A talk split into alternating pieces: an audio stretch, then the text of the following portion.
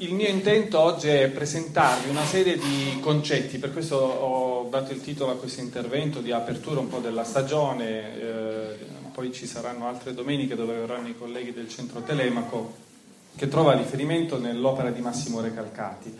Per me Massimo Recalcati è uno dei maestri fondamentali nel mio cammino, l'ho conosciuto quasi vent'anni fa e ha cambiato in qualche modo il modo mio di intendere il lavoro e anche la stessa psicanalisi. Ehm, quindi oggi vi presenterò alcuni concetti chiave che potrete trovare nei testi che Recalcati ha dedicato diciamo, alla famiglia, alla genitorialità, ma anche ai legami di coppia.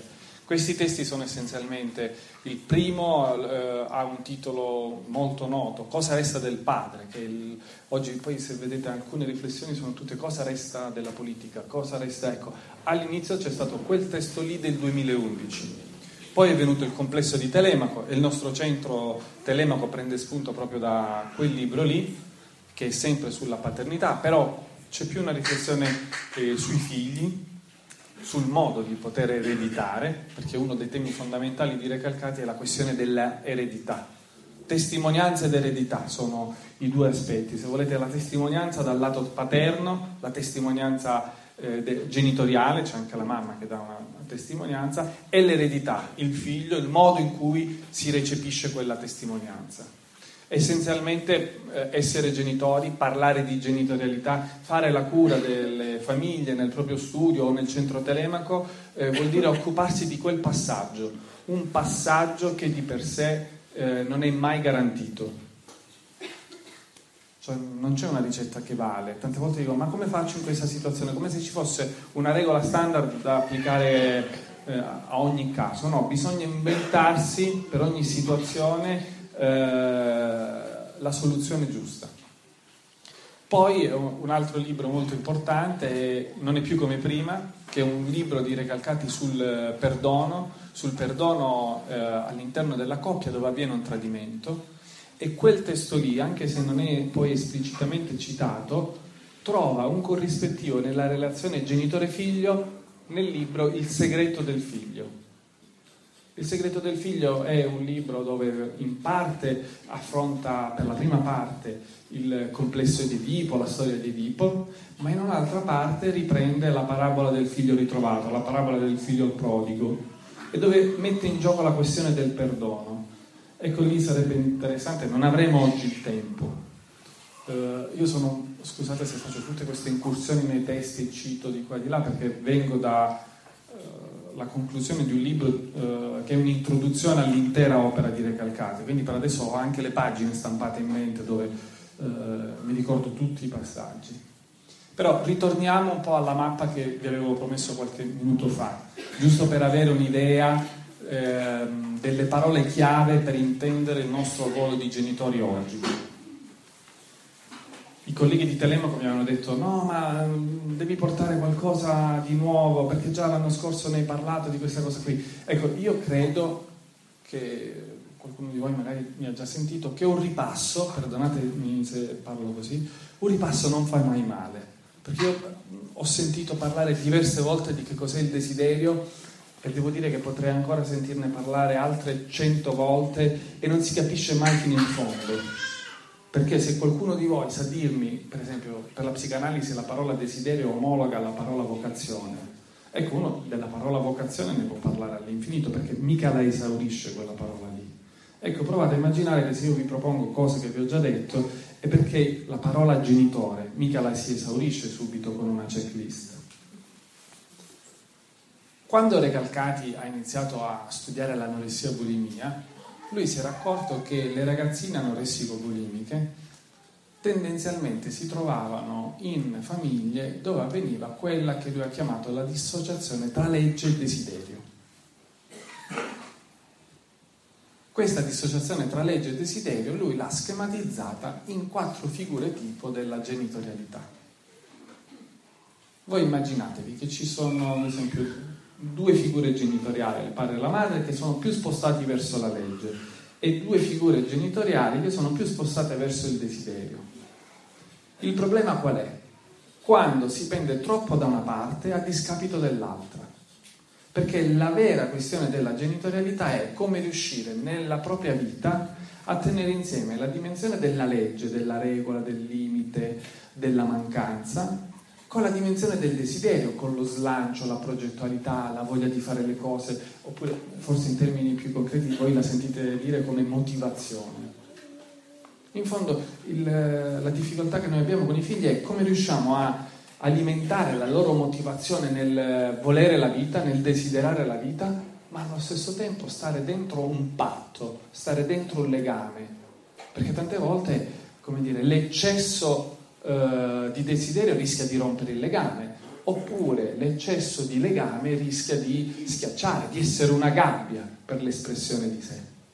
La vera scommessa della psicanalisi, se volete, sia a livello individuale, familiare, di coppia o addirittura anche dei gruppi, è in che modo costruire i presupposti affinché ci sia l'espressione di sé all'interno di un legame.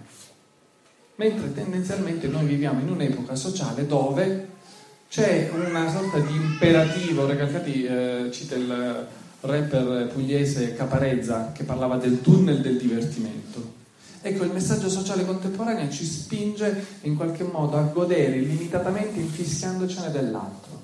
Anzi, ogni preoccupazione sull'altro è una preoccupazione inutile.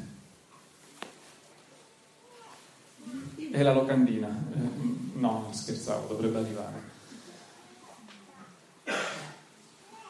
Allora, se vogliamo vedere il padre che pende troppo dal lato della legge a discapito della, del desiderio, allora avete una tipologia di padre che Recalcati nomina il padre norma.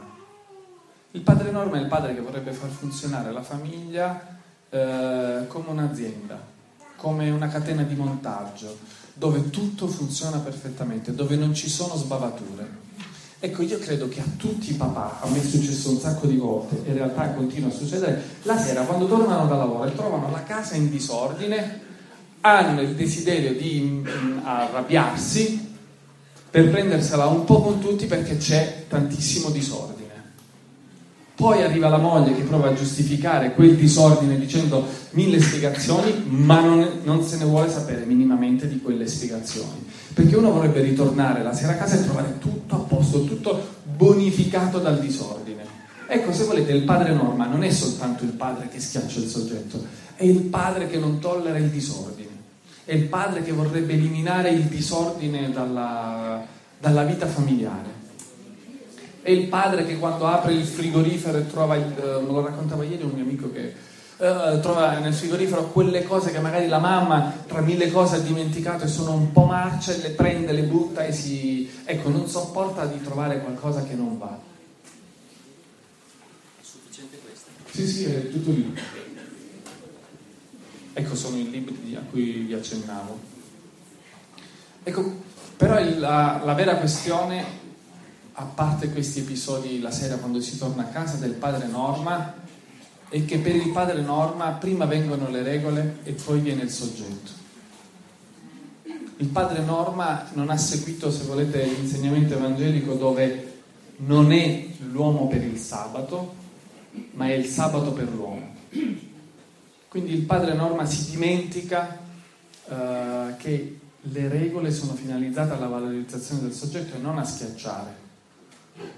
Per certi versi anche la mamma può funzionare come una mamma norma, una mamma dove, eh, impor- per cui non è importante l'espressione ma l'adattamento del singolo alla regola. Ecco, forse per certi versi oggi è difficile trovare un padre norma. Uh, vediamo di più la difficoltà a istituire la norma. Però ci, se voi ascoltate, non so, persone che oggi hanno 50 anni e vi parlano dei genitori o anche persone che hanno 40 anni, cresciute in certe aree geografiche d'Italia, vi parlano dell'incontro con un padre norma o con una madre norma. Perché io adesso sto dicendo padre norma, ma in realtà anche la madre può pendere da quel lato lì. Altra figura dove c'è la prevalenza, se volete, del sistema sul soggetto, viene chiamata da Recalcati, citando Lacan, mamma coccodrillo, questo l'avete sicuramente sentito. Ecco, la mamma coccodrillo è la mamma che rischia di divorare il figlio, ma rischia di divorare il figlio perché tendenzialmente le mamme hanno la pretesa di sapere tutto sui figli. È la madre che ti manda il figlio in terapia e poi ti dice, dopo che tu hai visto il figlio, guardi, forse non le ha detto questo, le do io le informazioni eh, migliori figlio, più di me ne può sapere nessuno. È la madre che per certi versi non vede il figlio come uno straniero, come qualcosa che non capisce, ma lei sa tutto del figlio e la sua volontà si applica in maniera integrale sul figlio. Per questo è una mamma coccodrillo che rischia con la sua volontà e col suo sapere di divorare il figlio. Il figlio è completamente ostaggio della mamma. Vi faccio un esempio clinico. Quando lavoravo a Roma, nel centro Jonas di Roma, c'era una mamma di una ragazzina obesa, forse ve l'ho raccontato l'anno scorso, comunque lo riprendo. Ecco, questa mamma, eh, a questa mamma io chiedo scusi, ma nel rapporto tra lei e sua figlia eh, si è mai mischiato qualcuno? Eh, qualcuno si è mai permesso di dire magari che quello che lei faceva non, non, andava bene, perché poi la mamma coccodrillo non permette a nessuno, neanche al papà, di mischiarsi nel rapporto tra lei e il figlio. Che cosa ne sa il papà? Tu stai via tutto il giorno, io ci sono con lui, io so. E quindi al massimo il papà, quando c'è una mamma coccodrillo, è semplicemente l'esecutore delle volontà della mamma. Vai perché ha fatto questo. E quindi la mamma minaccia il figlio dicendo quando arriva papà ti mando il mio soldatino e, e te la fa vedere lui. Questa mamma della ragazzina obesa a Roma, eh, mi dice no, tra me e mio figlio no, e mia figlia non si è mai mischiato nessuno, non ho mai permesso a nessuno di mischiarsi, ma neanche a suo marito. No, perché lui quando parlava ripeteva quello che gli diceva mia suocera. Quindi vedete che ogni volta che noi contempliamo il legame tra i genitori e i figli, noi dobbiamo adottare uno schema di base. Per esempio noi in Telemaco, quando ascoltiamo la coppia genitoriale, dobbiamo avere in mente come sfondo la coppia coniugale. Perché il modo in cui una donna funziona come madre non ci dice solo il modo in cui lei interpreta il ruolo genitoriale, ma innanzitutto come lei vive la coppia coniugale. Coniugale o se volete anche, poi ci sono le famiglie ricomposte lì, però lo schema di base è lo stesso. Nel mio essere madre devo contemplare anche il rapporto col padre del figlio o della figlia.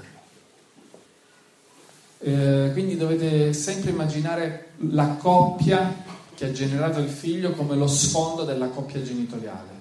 E tendenzialmente poi i problemi di coppia magari non li si scopre subito, ma vengono a galla nell'educazione dei figli, la mancanza di accordo. Ecco perché ad esempio eh, Lacan e poi Recalcati, e poi tutti noi che lavoriamo nella eh, pratica clinica, facciamo attenzione al modo in cui la madre tiene conto della parola del padre. Quindi il modo in cui la mamma si lascia condizionare dal papà nel rapporto col figlio.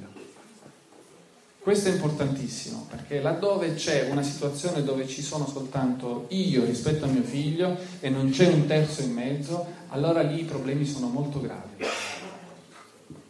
Lo dico adesso perché mi è venuto in mente un caso clinico di un di una ragazza che sta facendo la tesi di specializzazione, io la sto seguendo nel suo percorso di specializzazione, parla di un paziente che oggi ha 23 anni e questo paziente alcune sere dorme insieme alla madre, chiacchierando con la madre, perché il padre fa l'autotrasportatore, non è a fianco eh, a lei e lui, tra l'altro il padre è un po' burbero, dialoga poco con la mamma, invece lui con la mamma ci dialoga. Ecco, è importante non piazzare i figli nel luogo di mancanza lasciato dal marito e viceversa. Questo vale anche per i papà. Quindi questo è un aspetto che se volete potete prenderlo come il primo elemento fondamentale. Nel mio essere genitore devo contemplare, nel valutare la mia genitorialità,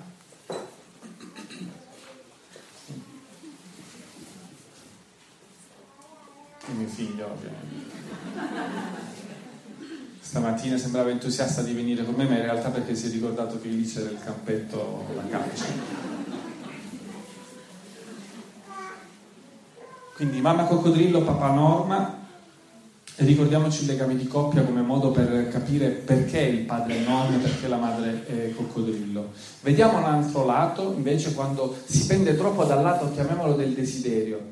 Però stiamo attenti che il desiderio, sganciato dalla legge, non è più desiderio, ma è solo godimento, è capriccio, è voglia di fare ciò che si vuole infischiandosene del legame.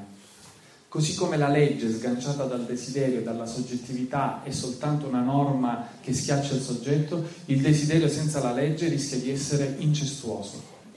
In fondo il desiderio incestuoso, se volete, oggi è quello del ragazzino che rimane attaccato ai videogiochi in maniera compulsiva e dove i genitori fanno fatica a introdurre un limite perché a volte eh, si pensa che l'incesto eh, sia soltanto il fatto che i genitori vanno con i figli, gli adulti con i figli, queste cose qui. No, per godimento incestuoso in psicanalisi si intende un godimento che non è intaccato da nessuna regola, un godimento illimitato. E quindi oggi possiamo interpretare le dipendenze tecnologiche, le dipendenze da questi vari dispositivi, come la forma contemporanea dove il godimento incestuoso prende forma il godimento incestuoso è ad esempio un godimento che ha un rapporto con un oggetto infischiandosene dal rapporto con gli altri soggetti. È quello di un ragazzino adolescente che a 14 anni inizia a isolarsi e invece di fare le camminate in montagna con la famiglia preferisce rimanere a casa davanti al suo iPad. E poi la madre dopo qualche anno si accorge che c'è un problema, cerca di far capire al papà che c'è quel problema lì di questo ragazzo che non esce ed è completamente ingrassato perché non fa altro che mangiare compulsivamente e non fa altro che uh, stare lì davanti a questo schermo. Perché il rapporto è con un oggetto. Ed è difficile far capire ai genitori quanto questi dispositivi siano un oggetto sostanza, perché attivano gli stessi circuiti neurobiologici delle sostanze. Quindi per godimento incestuoso dobbiamo immaginare questo aspetto qui. Ecco perché è importante l'unione tra legge e desiderio, perché si introduce il rapporto con un godimento che deve essere relazionale, progettuale. Per questo eh, Recalcati parla della generatività in opposizione a un godimento dissipativo. Quindi è vero che nella vita noi dobbiamo goderci la vita. Se volete l'educazione è un modo per eh, stimolare le persone, l'educazione la formazione a godersi la vita senza negare il legame. E quella è la sfida. Queste due figure sono genitoriali spostate sul lato del desiderio sganciato dalla legge, sono il padre amante e la madre narcisista. La madre narcisista è la madre che vede nella figlia o nel figlio, in qualche modo, non qualcosa che accresce il suo essere madre, ma qualcosa che rovina il suo essere donna. Alcune donne arrivano a 40 anni chiedendosi se vogliono avere un figlio oppure no. E la questione più che legata al legame di coppia è quanto la nascita di quel figlio può compromettere la loro carriera. Perché oggi noi viviamo in un sistema sociale che non favorisce, eh, eh, che non sostiene l'essere delle persone come soggetti relazionali Oggi il tunnel del divertimento è anche il tunnel dell'autoaffermazione al di là di ogni legame, dove la priorità è la mia autoaffermazione. E quindi è la mamma che vede nella figlia o nel figlio in qualche modo una minaccia per la propria integrità, una perdita del proprio valore. Mentre la mamma coccodrillo vede nel figlio una protesi del proprio valore, vede una protesi del sé. Invece la mamma narcisista è una mamma completamente assorbita eh, dalla sua immagine, dalla sua integrità e il figlio lo vede più come qualcosa che gli ha rovinato la vita, come qualcosa che ha introdotto una mancanza, qualcosa da, da rimproverare.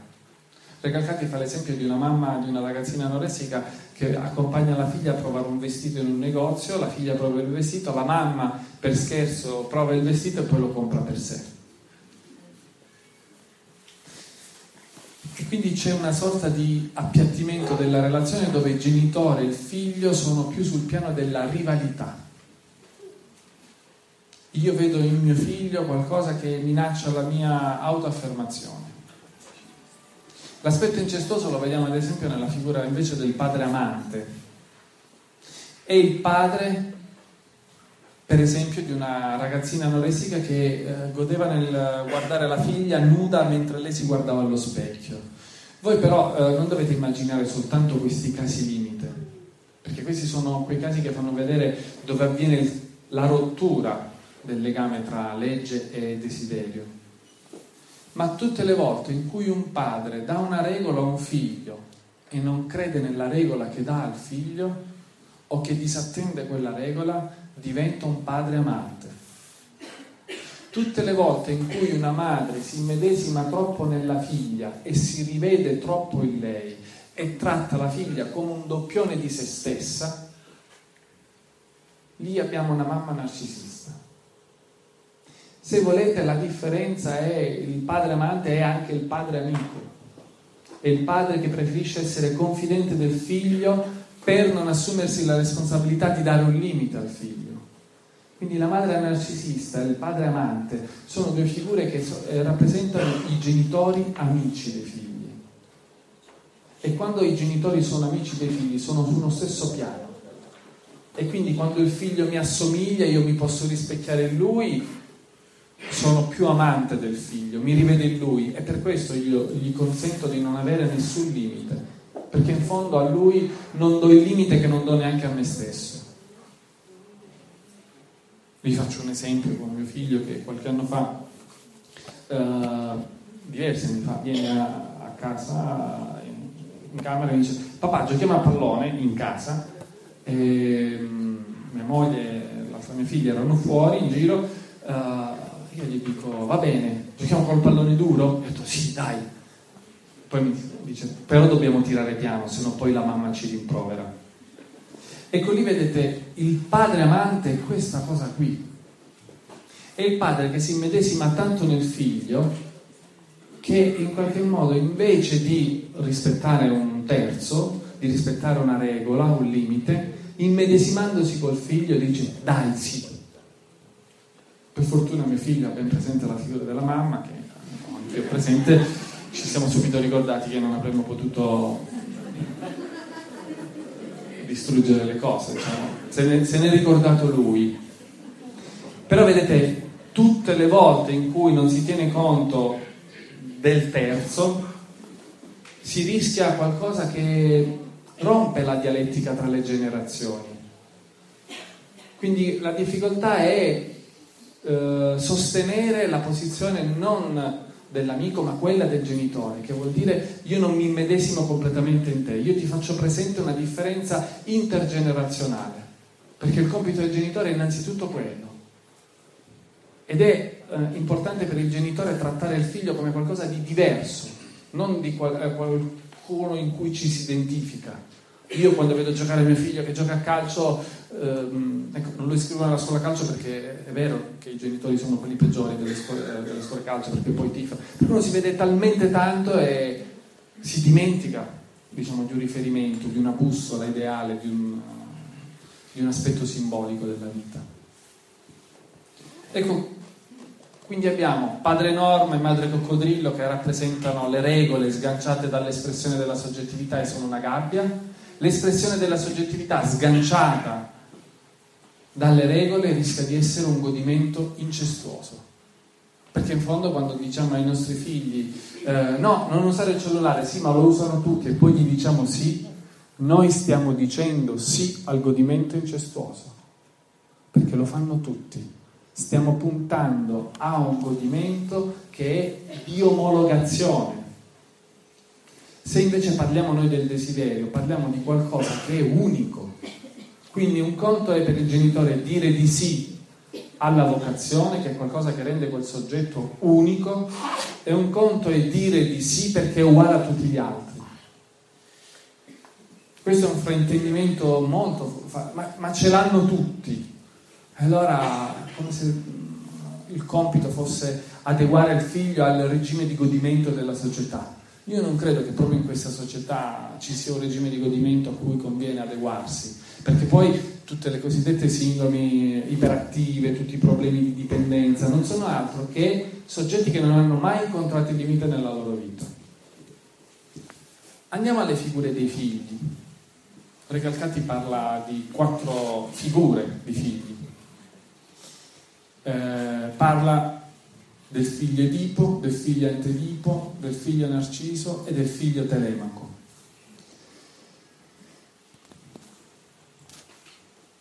Abbiamo pochissimo tempo. Allora, il figlio Edipo, se volete, è il figlio che ha un rapporto conflittuale col genitore perché? Perché considera che le regole che il genitore gli sta dando sono soltanto regole del padre norma. E il, fi- il figlio tipo vede il padre, vede i genitori solo come un padre padrone. Non riesce a comprendere il figlio Edipo che assimilare la regola in realtà è qualcosa che gli garantisce un maggiore successo nella vita. Perché se noi vogliamo immaginare la creatività è espressione non di un'ispirazione che viene a caso, ma di una comprensione, di un radicamento profondo nelle regole. Se immaginate i poeti, i poeti sì, è vero che sovvertono il codice della lingua, ma solo grazie a un grande padroneggiamento di quel codice. Tutti i grandi creativi, tutti i grandi scienziati non vanno a caso, partono da una conoscenza approfondita, solo se io ho una conoscenza approfondita posso in qualche modo cambiarle. Il figlio di Ippo pensa invece che le regole sono soltanto una mortificazione della sua soggettività. E allora non vede l'ora di fregare in qualche modo il genitore per poterla farla franca. Solo che quando non c'è il genitore che gli dà le regole, solo che quando non c'è qualcuno che gli dà il limite si angoscia. Quindi il figlio Edipo è un figlio ambivalente, da un lato vuole liberarsi delle regole, dall'altro lato quando ha l'opportunità di essere libero si inibisce, si angoscia. E succede ad esempio a molte persone che per eh, una vita hanno avuto, non so, un capo, un padre, qualcuno che gli bloccava la vita, nel momento in cui possono finalmente scegliere si angosciano, perché in realtà quella regola che io detestavo tanto mi proteggeva da assumermi la responsabilità del mio desiderio. Perché quando noi ci assumiamo il desiderio siamo soli e senza scuse. Passiamo al figlio antedipo. Se volete, in maniera rapida, il figlio antedipo è quello che sta attaccato a questi dispositivi in maniera compulsiva e se ne infischia delle regole. Se il figlio edipo è ambivalente verso le regole, il figlio antedipo punta a un godimento illimitato. Antidipo è un libro uscito negli anni 70, vabbè. Il figlio narciso, se volete, e uh, c'è un libro uscito alcuni anni fa che si intitola Il bambino sovrano. Ecco, il figlio Narciso credo che sia molto simile, possiamo dire, ai nostri figli.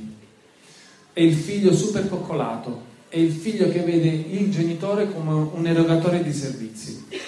È il figlio che vede la mamma come quella che deve dare un menù e che vede il papà come lì, uh, il cameriere di casa. E il figlio che è in una posizione uh, che non è come l'Edipo, il figlio Edipo che, si, uh, che ha paura della regola, che ha paura della valutazione, dello sguardo severo del padre padrone. No, il figlio Narciso è seduto sulla, sul trono di casa e giudica i genitori e i genitori sono quasi come i docenti che presentano il questionario di valutazione al figlio, dimmi che sono un bravo genitore.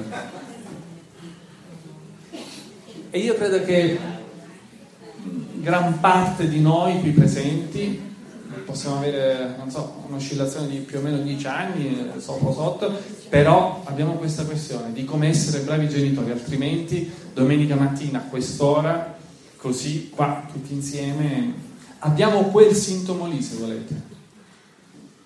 Abbiamo la difficoltà ad autorizzarci ad essere genitori al di là dell'approvazione dei figli. Perché il figlio narciso mette sotto scacco il genitore perché c'è una parte del genitore che vuole essere gratificata dal figlio come vogliamo essere premiati per tutto quello che gli diamo e vogliamo essere capiti per tutto quello che gli togliamo. Però essere genitore vuol dire infischiarsene di essere compresi e capiti per quello che diamo o togliamo. Non è uno scambio il legame tra genitori e figli, perché nel momento in cui noi vogliamo quello scambio lì, è come se noi chiedessimo ai figli il loro riconoscimento. È questo che genera i figli narciso, che sono assolutamente indifferenti ai sacrifici dei genitori che danno tutto per scontato. Però rendiamoci conto che siamo proprio noi a generare dei figli narciso, dei figli che stanno lì ad aspettarsi e uno dice, ma io non mi sarei mai sognato di, dire, di, di pensare questo rispetto a quello che, cioè i genitori. È il figlio che prende il cibo e non va bene, che si aspetta che ci siano almeno più opzioni per, per cena. È il figlio che dice al papà, ma scusa, tu sei arrivato un po' tardi, mi avevi detto che non venivi. Cioè, eh, non è il papà che dice tu sei tornato tardi, come mai? Al figlio. No, no, è il figlio che tiene conto di quello che fa il genitore.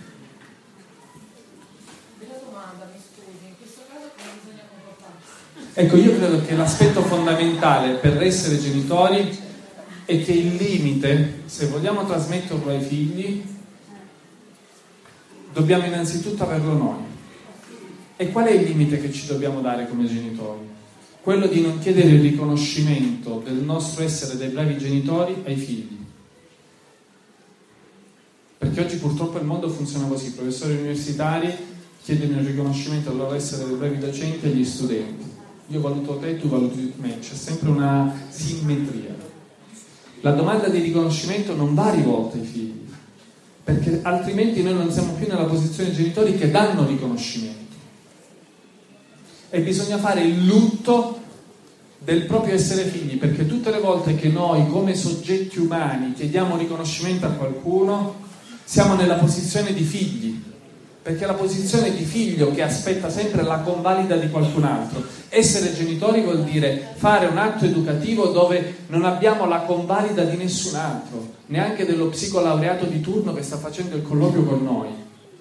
Perché poi uno va dallo specialista pensando di avere lì la vidimazione del proprio atto educativo. No, se volete la psicoterapia, il sostegno alla, alla genitorialità è il sostegno alla propria autonomia di pensiero nel dire io ritengo giusto questo per mio figlio e lo faccio, non perché non l'ha detto lo psico, eccetera, eccetera, ma perché io voglio questo. E quando noi vogliamo qualcosa non siamo giustificati, non siamo garantiti, non siamo legittimati da qualcun altro. Dobbiamo, se volete, legittimarci a partire dalla nostra vocazione, così come quando li abbiamo generati. Non c'è una giustificazione sufficiente per dire io voglio un figlio perché. Secondo me è una risposta perché vuoi un figlio, potremmo dare tutte le spiegazioni che vogliamo, ma sono insufficienti. Generare un figlio, volere un figlio è qualcosa per certi versi ingiustificabile dal punto di vista razionale. È un mistero anche che cosa ci spinge ad amare e a generare. Quindi direi questo, se volete due idee importanti che per me oggi, questa mattina, rimangano. Uno, ogni volta che guardiamo il rapporto eh, tra mamma, papà e i figli, ricordiamoci di guardare dietro il legame di coppia.